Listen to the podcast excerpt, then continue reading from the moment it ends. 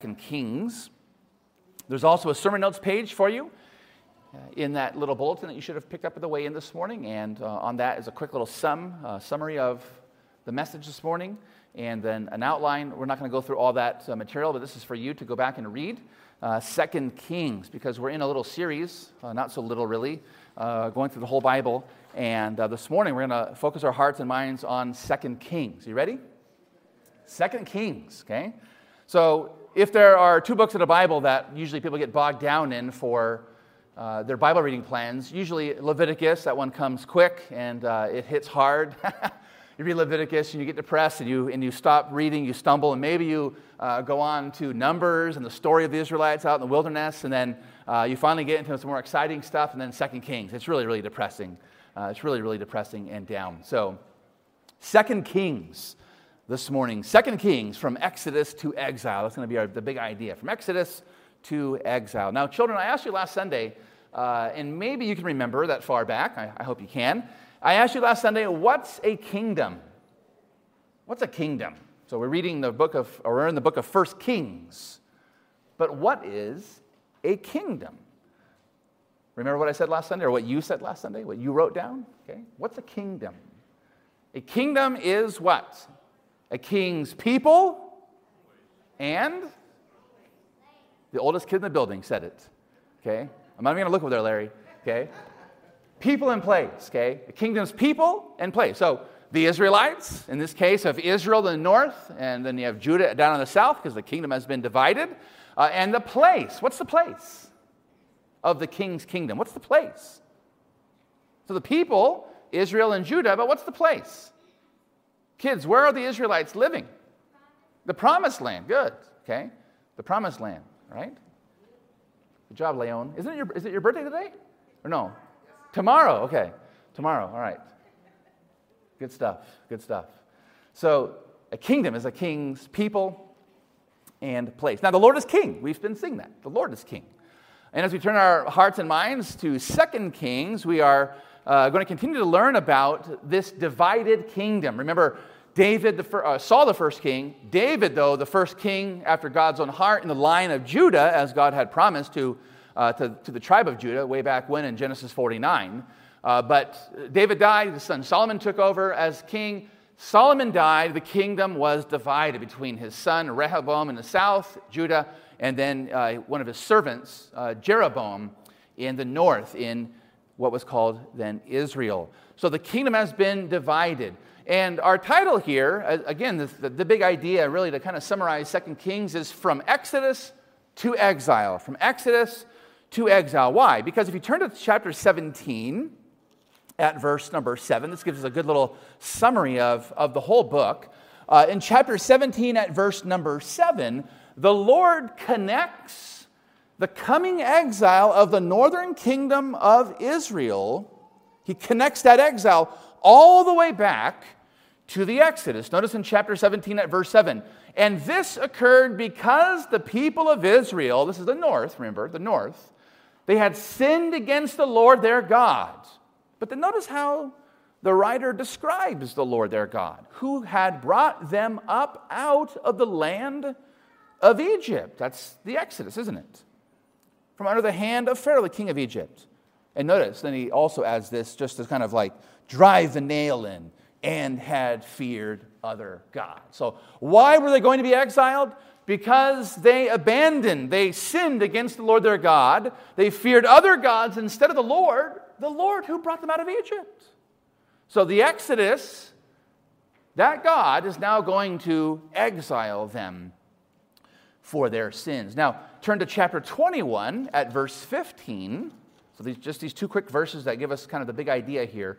Chapter 21 at verse number 15. Now, now the Lord is speaking through, through uh, the prophets to the southern kingdom of Judah, and we see a very similar thing that the southern kingdom is also going to go out into exile. Verse 15, because they have done what is evil in my sight and have provoked me to anger. And then notice this since the day their fathers came out of Egypt. What's that again? The Exodus, okay? The Exodus. So, Exodus now to exile. So, really, we can go from Genesis to Second Kings, and it's all like one big package, right? Uh, or, or, Exodus uh, to Second Kings. God redeems his, he's made them, but he also redeems his people, and now he's going to discipline them in exile. Why? Because, as the story goes, over the course of many generations, Israel's and Judah's grip on the Lord alone lessened. They feared other gods. They, their grip on the Lord lessened. It became weaker and weaker as they clung to other gods more and more strongly. Their grip on the Lord became weaker. And we talk about faith as being like a hand, don't we, sometimes? Faith is like a hand that grasps and reaches out and holds on to Jesus and all that he's done for us. But the problem is, what Kings, Second Kings is showing us, we've seen it really in the whole of the Testament so far, is that when we, as the people of God, try to serve God and fill in the blank. You can't serve God and mammon, right? Or you can't serve God and money. You can't serve two masters, Jesus said. The problem, though, of the Old Testament was, and this is a lesson for us, is that when we try to serve God and we grab hold of Him with a hand of faith, but then we want to hold in our other hand something else, ourselves, really, our, our idols. We try to grab, uh, grasp onto both of those things, the Lord and whatever it is, really ourselves. The problem is, over time, our grip on that one thing, the idol, becomes even more strong, and the grip on the Lord Jesus Christ gets less. That's what we see here in the story of the kings. You can't serve two masters, you can only serve the Lord. They tried to grasp onto all these idols, and they did, and eventually it led them to their demise. And so, grab hold of Christ, right? That's one of the big lessons of the kings. Grab hold of the gospel, the good news of the Lord for your soul. And if you're here this morning, you've never heard of Jesus or you're not quite sure about him, that's the big message of the whole Bible. Grab hold of Jesus Christ while it is the day of salvation and lessen your grip on everything else, especially yourself. Grab hold of Christ. And I hope you'll see that and hear that this morning.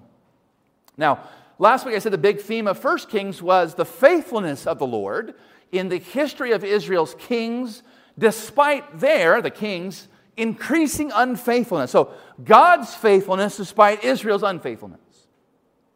Second Kings, though, the big theme, theme is this the justice of the Lord in the history of Israel's kings because of their increasing unfaithfulness. Don't ever forget, God, we often hear from the culture and even sadly from many Christians, God is love, and that's all they want to know about God.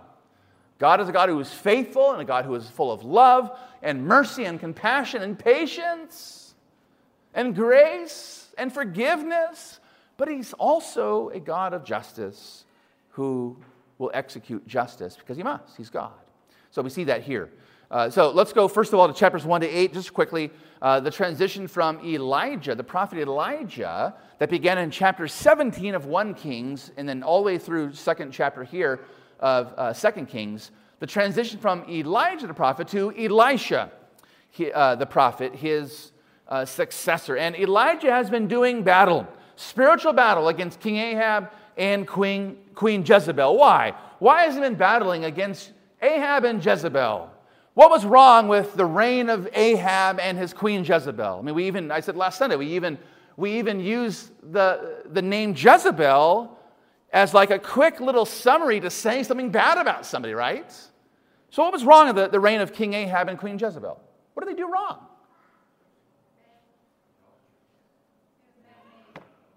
They served idols, right?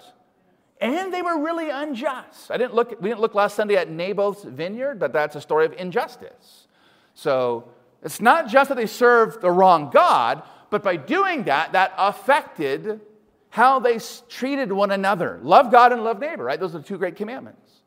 When you serve false gods, you end up serving yourself, which means you're going to live in an unjust way towards uh, your neighbor. And so Elijah is continuing here in chapter 1. He's, he's doing spiritual battle against now King Ahaziah.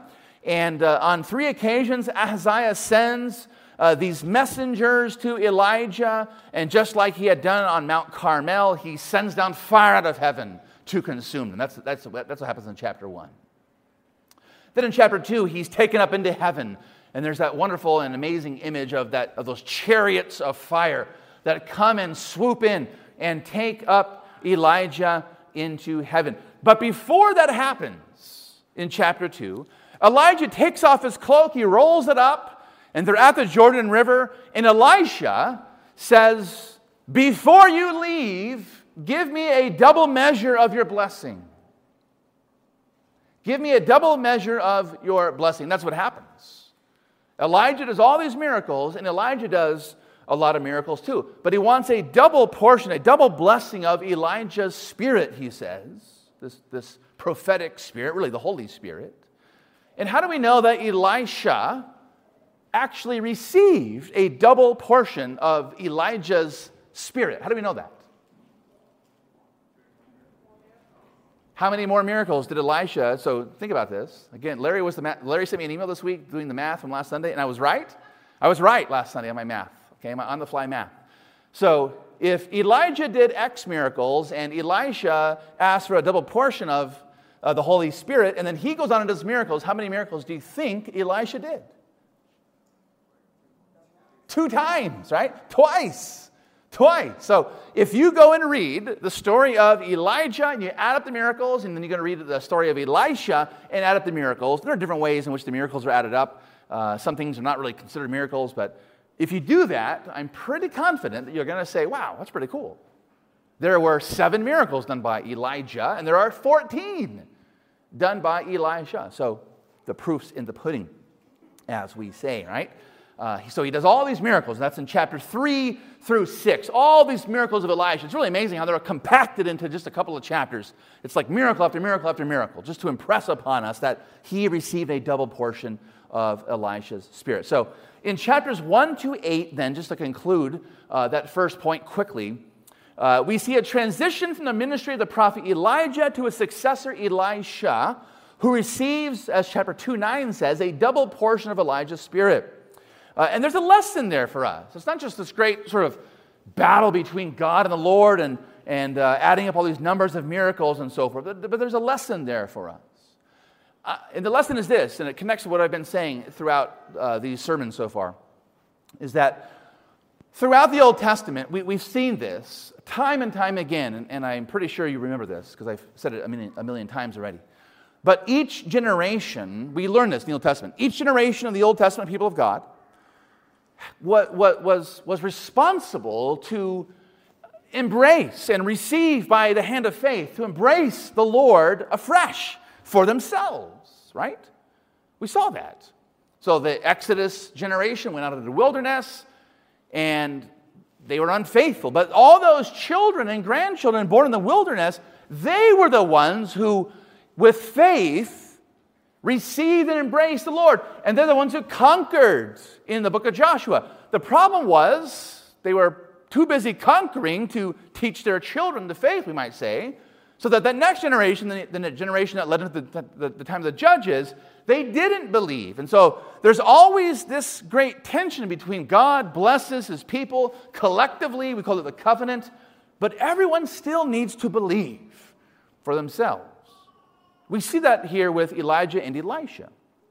There's something in Elisha's double portion for not just him, but the people of God then, but also for us. In one of our hymns, we pray uh, this prayer God of the prophets, bless the prophets' sons. This is a, a prayer that we usually pray in, in a song form uh, at ordinations of ministers. So, God of the prophets, bless the prophets' sons. Elijah's mantle, that's that cloak he wore, or Elisha cast. And then here's the application in that hymn each age its solemn task may claim but once. Make each one, each generation, nobler, stronger than the last. Not only does each successive generation need to embrace the Lord afresh for itself, but each generation of Christians and believers in the church needs to go out in faith, in the anointing of their fathers and their mothers with more strength, right? With more fights against the enemies that await them. So, children, you have a big task ahead of you. You have to trust the Lord Jesus Christ and believe all the things your parents teach you, from the scriptures, but then go out. Go out and with great faith, trust the Lord that He is going to use you when you are as old as your parents. You can't even imagine that right now. When you are as old as your mom and dad, you can't even imagine that. But you are called by God to go out in faith, double faith, to fight double fights. Secondly, we see here the road to exile. So we have the, the transition from Elijah to Elisha. But then in chapters 9 through 17, we're on the road to exile. And, and the chapters alternate between Israel and Judah, the north and the south, but I'm just going to focus on this point uh, on the north. So, chapters uh, 19 to 17, the road to exile in the north. Uh, and it all begins with King Jehu. Uh, Elisha sent one of the sons of the prophets to anoint Jehu as king. That's in chapter 9. Uh, and then Jehu leads this great revolution against all the former regimes that had, had been up to that point leading the nation, the kingdom of the north, of Israel. And so he assassinates, he goes on this assassination run. Uh, he assassinates Joram and Ahaziah and even Queen Jezebel herself. Ahab's descendants, King Ahab's descendants, he wipes out his family line, as the prophet said would happen. Uh, he wipes out Ahaziah's descendants. He sort of spins out of control, it feels like, You should read the story. And he even goes after the prophets of Baal. So he's wiping out everybody. He's wiping out everybody. Now, he's doing it on behalf of the Lord. He's executing divine justice. God the Lord was executing divine justice through King Jehu. But the problem is when God uses, the holy God uses sinful people, what do you think happens? Unfortunately, God has to use, God has chosen to use us, right? He's chosen to use us, sinners of all people. He doesn't, he doesn't choose to use uh, sinless, perfect human beings, because there are none. The problem is that he has to use sinful, you know, idolatry serving, love, self loving people. And so Jehu does things that are, on the one hand, executing divine justice, but he also doesn't, we're told in the story here, chapters 9 and 10, he doesn't remove the golden calves that Jeroboam set up. Remember, he built two golden calves?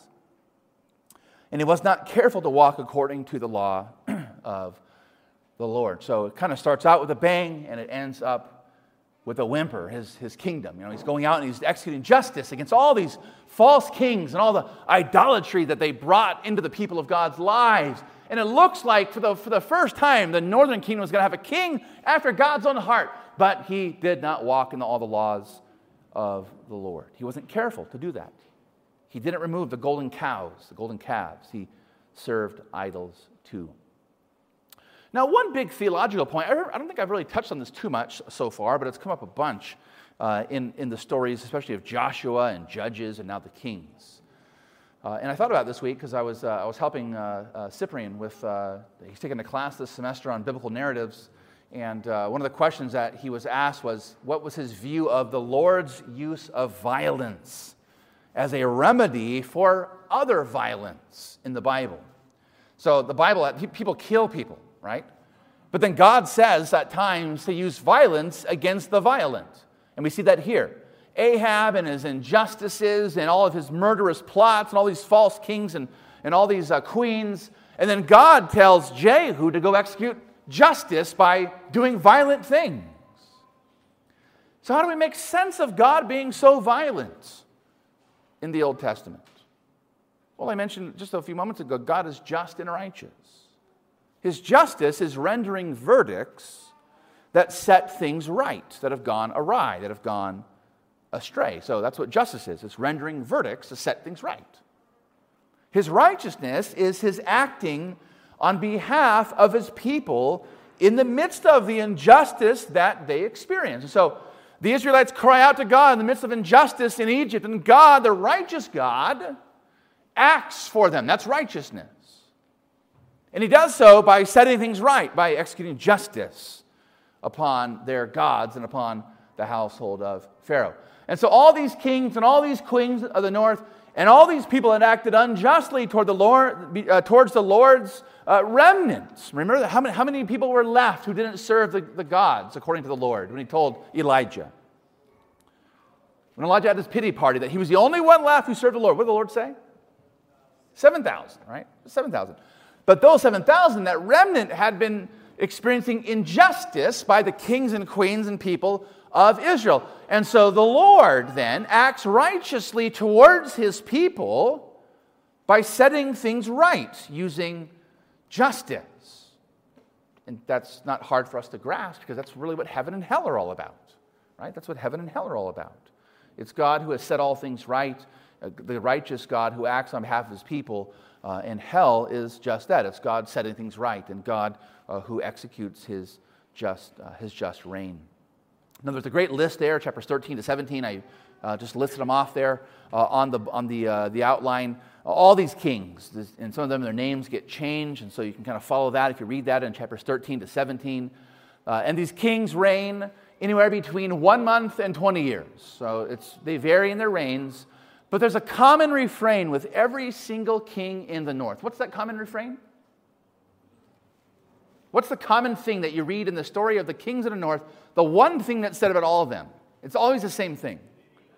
He did what was evil in the sight of the Lord. Note that uh, in the time of Jeroboam the second, there are two Jeroboams, chapter 14 at verse 23 to 29. Uh, just note this. This is kind of like a little foreshadowing for, uh, for, for where we're going to go. But you see there, the prophet Jonah is mentioned in verse 25, chapter 14, verse 25. The prophet Jonah is mentioned there in the reign of Jeroboam the second.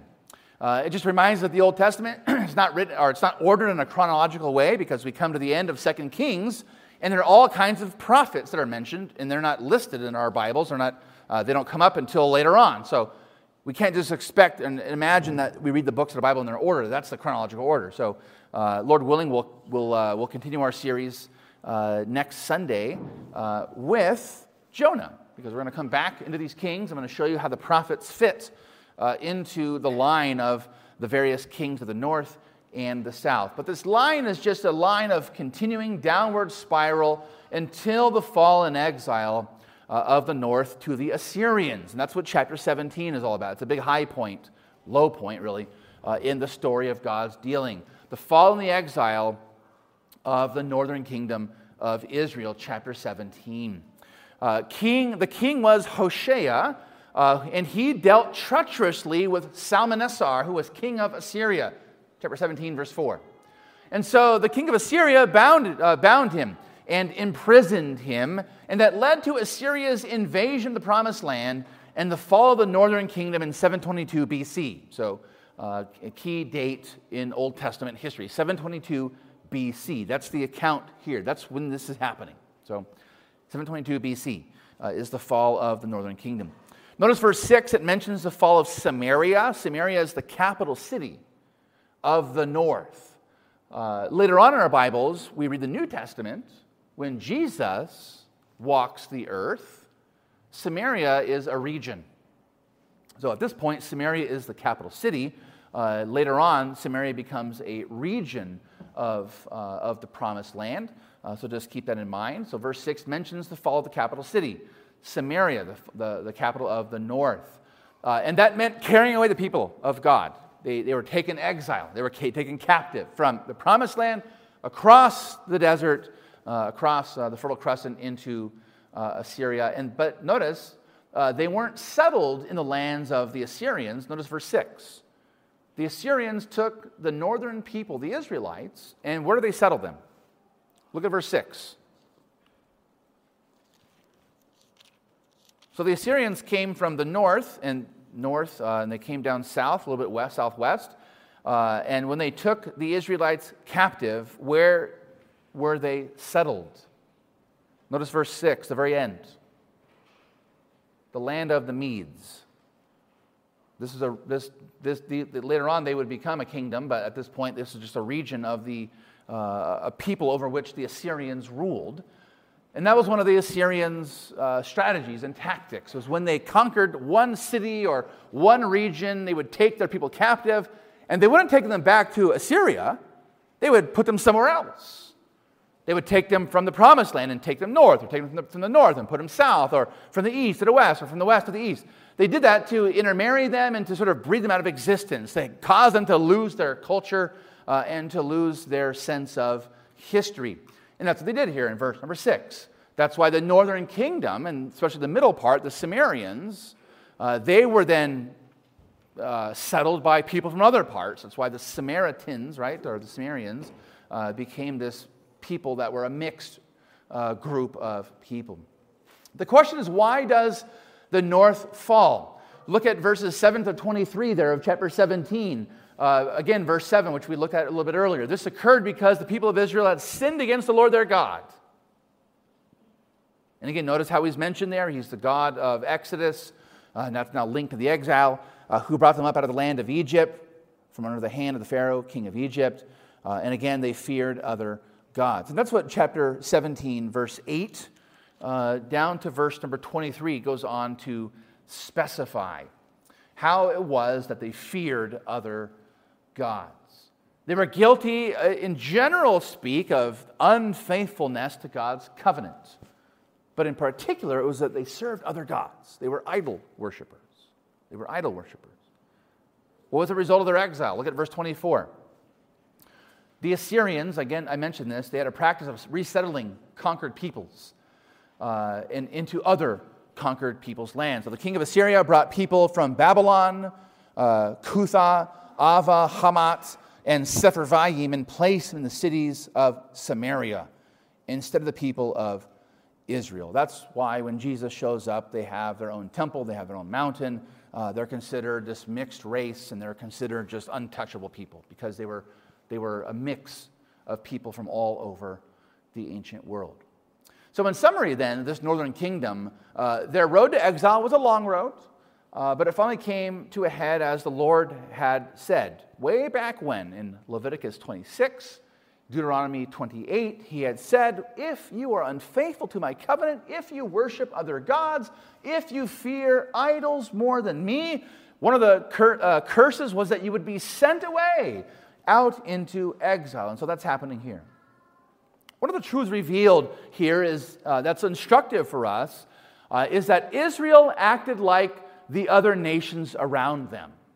Notice how in verses 20, uh, verse 8 uh, and following, in that little section I mentioned that's chronicling their idolatry, the reason why they were exiled. Look at verse 8. Notice how the Lord is describing, or the, uh, the narrator is describing the reason for their exile. Verse 8 they walked in the customs of the nations. Okay, so circle that, highlight that. Verse 11 again tells us that they worshiped as the nations did. Again, verse 15 they followed the nations.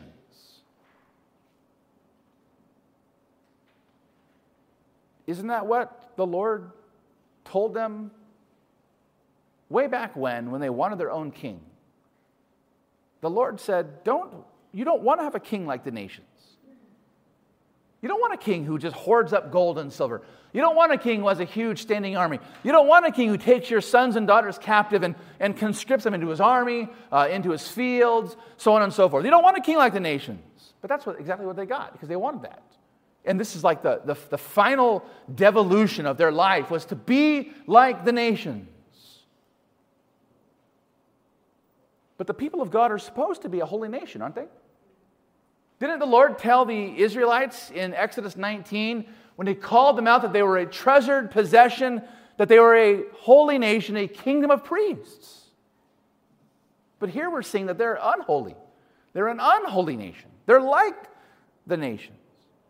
That's important for us because we learn in the New Testament that we are exhorted in the New Testament, for example, in 1 Peter 2, verse number 9, that we are a holy nation. And therefore, the exhortation is that we are not to be conformed to the world. We are to be transformed by the renewal of our minds. We are not to be like the world. We are to be in the world, but not of the world, not like the world. We are to be different than the world. Our minds should be different. Uh, our hearts and the things that we love and care about should be different than the world.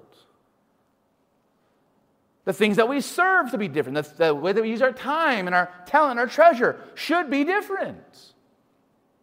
But they were like the nations. They worshiped like the nations. They wanted to be like the nations, and they were like the nations. And so God sent, said, You want to be like the nations? Then you can go and be part of the nations. And he kicked them out of the land. Brothers and sisters, be Christians. Let's be Christians.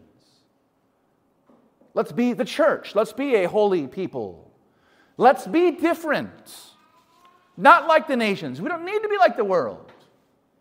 Right? We got the world all around us, all it's in us. We don't need to be like the world. Be like the church. Be Christians. Be holy. Be separate. Be different. And then finally, we come to the road to exile in the south. That's how the book ends. Chapters 18 to 25, the book ends there in the south. And we have a couple of kings mentioned just quickly. Uh, King Hezekiah, he does what is right. Luna's verse 3 of chapter 18 does what is right, just like, uh, uh, like, like uh, Father David or King David. Verse 4, he removes idols and false worship, important. Uh, verse 5, he trusted the Lord against the armies of the Syrians who amassed at their borders. Verse 6, he kept the laws of Moses. And verse 7, again, we've seen this theme throughout so far uh, Genesis, all the way now to 2 Kings. Verse 7 that the presence of the Lord was with him. And the Lord was with him. Wherever he went, he prospered. The presence of God, right? The presence of God. Now, when Sennacherib, who was king of Assyria, came against Judah, remember he had in 722, uh, he had already uh, destroyed, the Assyrians had already destroyed the north and taken them captive. Now he came against the, uh, the Judeans, or those in Judah. Uh, Hezekiah's response was to pay a tribute, verses 15 through 16, lots of silver and gold uh, that was taken out of the temple. Uh, but the Assyrians came back and they wanted more, and they mocked the Lord. And King Hezekiah went to the temple to pray, and the prophet Isaiah just happened to be there. Right? The same prophet Isaiah that saw the Lord high and lifted up, the train of his robe filled the temple, right? That, that, that Isaiah. And Isaiah was there to assure him. And we read Hezekiah's wonderful prayer there in chapter number 19 at uh, verse 15 and following. O Lord, the God of Israel, enthroned above the cherubim. This sounds exactly like Isaiah's vision in chapter 6 of Isaiah. You are the God, you alone, of all the kingdoms of the earth. You have made heaven and earth. Incline your ear, O Lord, and hear. Open your eyes, O Lord, and see. So on and so forth. This wonderful prayer of, of King Hezekiah. And then Isaiah prophesies Sennacherib was going to fall. That's in chapter number 19, uh, verses 20 to the end. Uh, and then later on, Hezekiah gets sick. He recovers from sickness. Uh, and then a new power had arisen, the power of Babylon and they sent their envoys, and Hezekiah then very sort of braggadociously, he took him into a tour of the temple and showed him all the wealth and, and all the treasures of his temple and of his house. And then Isaiah prophesied that, yes, you too, Judah, were also going to be exiled, this time not into Assyria, but to the kingdom of the Babylonians. And then uh, things begin to go downhill in chapter 21 with King Manasseh and Amon. Uh, they practice like the nations. Look at chapter 21, verse 2. Uh, they engage in idolatry, 21, verse 3. In fact, they put altars to false gods, not just on high places and hills and mountains and on street corners, but they put altars in the temple. Verse 4, verse 5, in the holy place where the Lord said he would place his name. Notice that. God had said way back when to, to Moses that he would put his name in the place where, the, where his house would be built. And you see that very same thing here, verse 4. He built, Manasseh did, altars in the house, the temple of the Lord, of which the Lord had said, In Jerusalem will I put my name, the presence of God. You can't serve God and you can't serve idols. You can't serve two masters. And Amon the same, like father, like son. Then the high priest Hilkiah went to repair the temple on behalf of King Josiah in chapter 22. And lo and behold, in the temple where all these idols had been statu- uh, st- stood up and all these altars had been built, uh, and all these uh, ungodly things were happening, there was there a copy of the law of Moses. Remember, back in Deuteronomy 17, the Lord told Moses to tell the Israelites, when you have a king, which was a good thing, just don't have a king like the nations, but when you have a king, one of his, one of his tasks was to copy by his own hand a copy of the law of Moses. Remember that? That was one of the king's duties, to copy the law and meditate upon the law.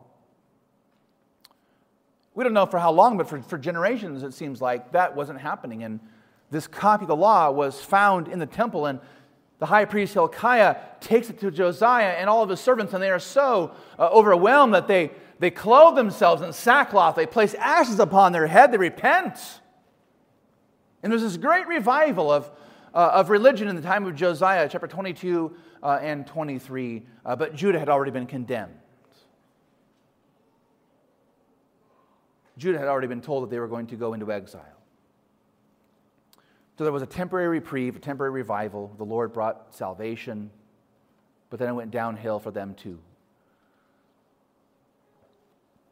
The final list of kings are also mentioned there, ending up with Zedekiah. Mattaniah, but he's renamed Zedekiah. Nebuchadnezzar, the king of the Babylonians, imprisons one of the kings, Jehoiakim, in chapter 24. And the Lord, notice, notice in chapter 24, verse 1, 2, and 3, the Lord sent, notice the strong language, the Lord sent various raiding parties against Judah to destroy it, according to the word of the Lord. Surely this came upon Judah at the command of the Lord. God is God, right? God is the king. And then Jehoiakim became king, but just for a short three months in chapter 24, verse 8. Nebuchadnezzar besieged Jerusalem. He pillaged the temple, chapter 24 describes. He carried away all the officials, all the mighty men, all the craftsmen, all the smiths. He only left behind the poor. That happened in 597 BC, the first carrying away of Jewish exiles. Then in 587 or 586, depending on Jewish or Babylonian sources, Nebuchadnezzar sent his army again. This time the whole thing came. The whole enchilada came up against uh, Jerusalem. They, they, they, they, they, besieged it for 18 months. Chapter 25, verses 2 and 3. The temple was burned down. The king's house was burned down. All the houses in Jerusalem were burned down. Verse 10, the walls were destroyed. Those are the walls that eventually, right, uh, Ezra and Nehemiah talks about. We'll come to that. And they carried off whatever was left in the temple, verses 13 to the end. Verse 21 So Judah was taken into exile out of its land. So from Exodus to exile, the north first in 722, the south second, and first of all in 597, then eventually 586 was the final straw. Now, I want you to see just quickly uh, as we conclude, just look, notice the end. I'm going to just mention this quickly, but notice the end of the story. It ends really strangely.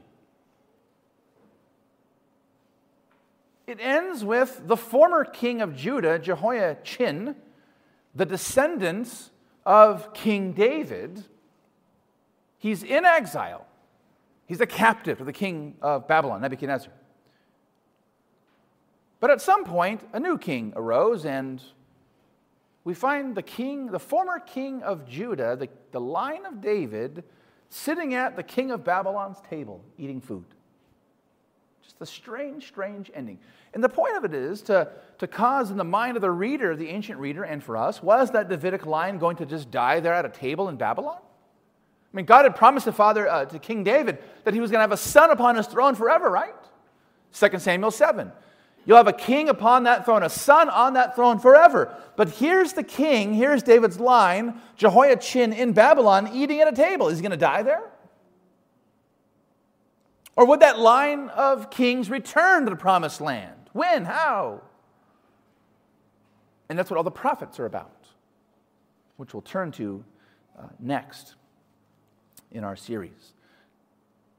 Let me conclude with a couple of takeaways from so far in our story Genesis to Second Kings. Genesis to Second Kings, especially Exodus, right? The Exodus to the exile. But a couple of things that we've seen just to press these home, and we'll, uh, we'll, and we'll wrap up. First of all, the Lord is king. The Lord is king. He set up his kingdom in the garden, we saw. We mentioned that last Sunday as well. But Adam and Eve rebelled. Yet he promised a champion seed to crush the serpent's head. To bring that seed to the world, he chose one man, Abram, Abraham. And he promised the father Abraham that kings would come from him. And he promised Abraham's great grandson, Judah, that his family was the family through which those kings would come. One day, Israel rose up and demanded a king, but like the nations, the Lord gave them what they wanted. He gave them King Saul. He looked the part, and he was tall and dark and handsome, but he wasn't from the line of Judah. David was his true king. The Lord chose him as a shepherd boy, unlike Saul. To David, he promised a kingdom and a son to be his heir forever and ever. But Solomon died. If the son of David was supposed to sit on the throne forever, what was going to happen when Solomon died? Well, the kingdom was supposed to be more than just one man, you see. And then Solomon's son, Rehoboam, died. In fact, they all died. Even Jehoiachin, who's there in Babylon eating at a table at the end of our story, they all died.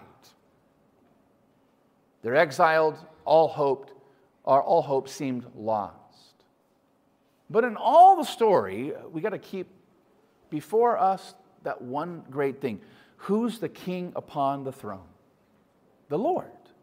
The Lord is king. Secondly, we've seen this the Lord, the king, is utterly faithful to his promises. Why? Why, why is the Lord faithful to his promises?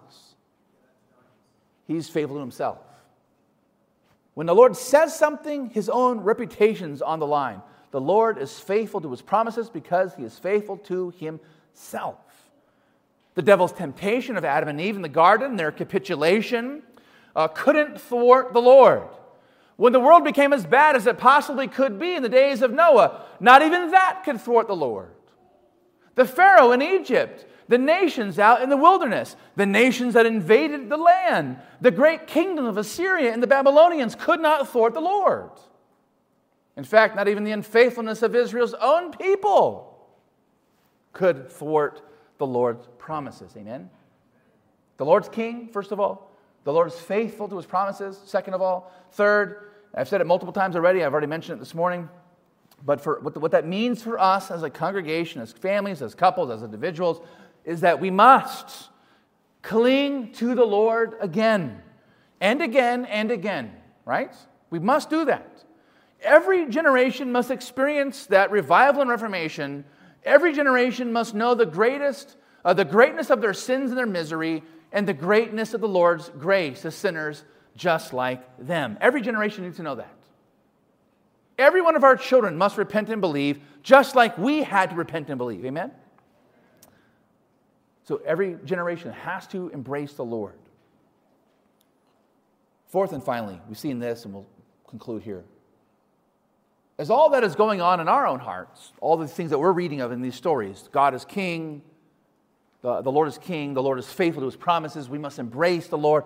While the Lord is working all that stuff in our own hearts, not, not just in our own hearts, but amongst us as a people, we we must spread this news that the Lord Jesus is Messiah of Israel, Savior of the world. He's the resurrected King.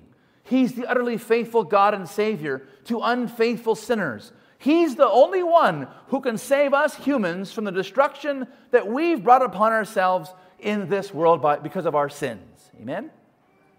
The Lord is King. The Lord is faithful. We have to embrace that for ourselves. And the Lord calls us to share that, not just for ourselves, but to share that with the lost, that they would know that Jesus reigns and that He is King. Let's pray. Our great God and Father, we thank you now that you have given us these wonderful stories up to this point to learn these wonderful truths of who you are uh, and what you have done throughout history for your people. And we pray that you would give us faith, uh, give us strength in our faith, uh, give us great confidence in you. and as we come before the Lord's table this morning, once again, Lord, assure us and strengthen us that we belong to Jesus Christ, body and soul, both in life and in death. And all of God's people say, Amen. Let's turn together in our hymnal as we sing number 245 Great is Thy Faithfulness. 245. Uh, we're going to sing there just verses 1 and 3. 245, if you're able to stand, please do. Verses 1 and 3.